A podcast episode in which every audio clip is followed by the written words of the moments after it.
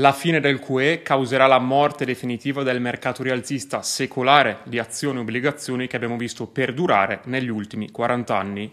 Io sono Emanuele di StockGain. StockGain è il punto di riferimento per migliaia di investitori in tutto il mondo quando si tratta di analisi di azioni e settori di nicchia molto redditizi.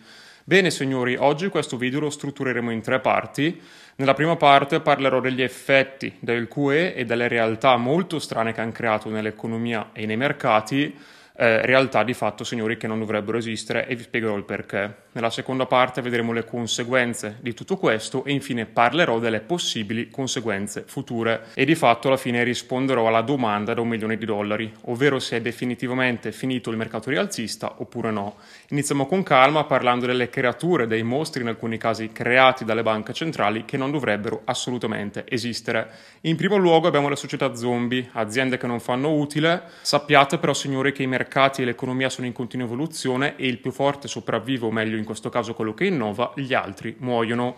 Questo varrebbe benissimo a livello teorico, ma purtroppo a livello pratico non è assolutamente così. Infatti le banche centrali tramite il QE, il quantitative easing, che è appunto l'acquisto di obbligazioni che però funge da stimolo. Questo perché, signori, acquistano le obbligazioni abbassandone i rendimenti e aumentandone il valore, di conseguenza questo ha anche un effetto cascata, perché? Perché arriva nuova liquidità verso altri asset, quindi questa liquidità va nell'immobiliare, va nel mercato azionario e infine tutta questa liquidità è arrivata anche nell'economia reale causando di fatto l'inflazione che vediamo adesso, inflazione record che non si vedeva da oltre 40 anni. Oltre a ciò le banche centrali hanno ottenuto i tassi di interesse ridicolmente bassi e con il costo del denaro molto basso queste aziende zombie continuano a sopravvivere.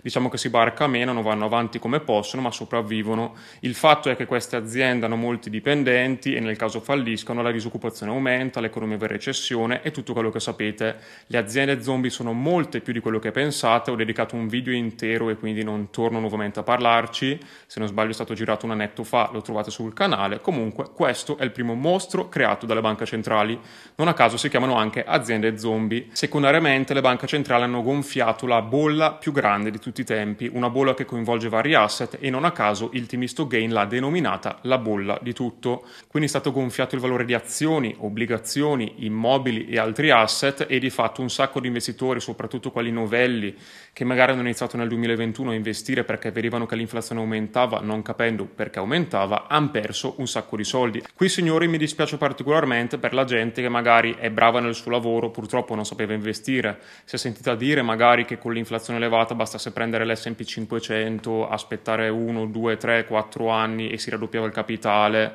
rendimenti assurdi promessi, 10% anno, si parlava roba del genere. Comunque, tutta questa povera gente è entrata magari investendo una buona parte del suo capitale sui mercati perché era assicura alla fine che fosse impossibile un crollo del genere che le banche centrali venissero di fisso in aiuto degli investitori e hanno perso veramente un sacco di denaro.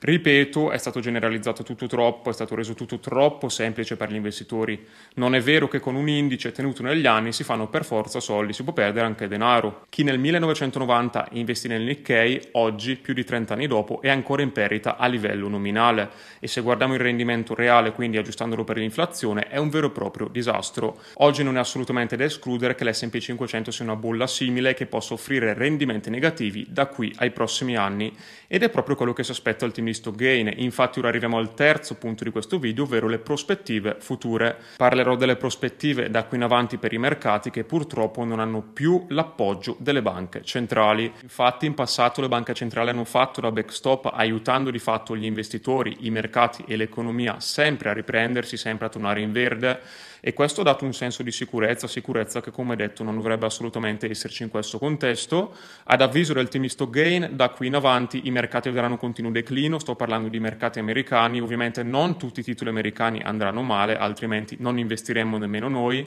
ci saranno pochi titoli selezionati dai diversi settori che faranno molto bene. Queste aziende sono state selezionate nei nostri canali e report e sono esclusive dei clienti di Stock Gain.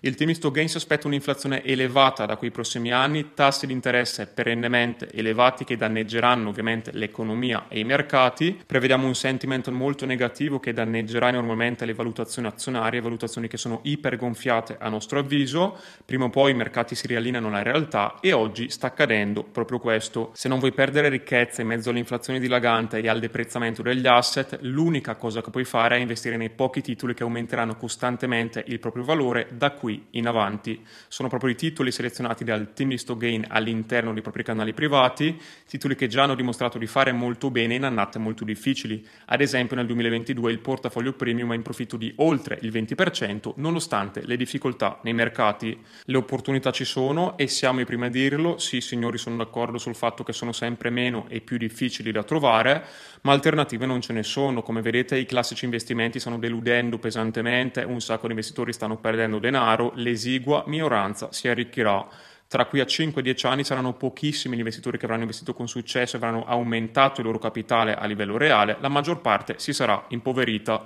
L'inflazione è una tassa subdola imposta dai governi per privare i cittadini della propria ricchezza. È un'ottima alternativa alle tasse perché la gente non si accorge, non protesta, non è come con le tasse, o meglio, Dopo un po' magari si accorge, ma non si sa mai chi dare la colpa, si possono usare degli escamotage, dare la colpa a Putin, alla guerra, al contesto attuale, alla pandemia e quindi in generale sviare il fatto che in realtà ti stai lentamente impoverendo. Se invece vuoi iniziare a vedere il tuo capitale crescere a livello reale, battere l'inflazione e proteggere te e i tuoi cari da questa costante perdita di ricchezza, ti invito ora a cliccare sul link qui sotto ed entrare a far parte di uno dei nostri canali privati. Se invece sei nuovo e ti stai approcciando per la prima volta volta ai mercati finanziari, il team di Stockgain ha registrato una panoramica gratuita che trovi sempre sul link qui sotto. Io ti saluto, iscriviti e lascia un like se gradisci contenuti di questo tipo e ti aspetto in un prossimo video.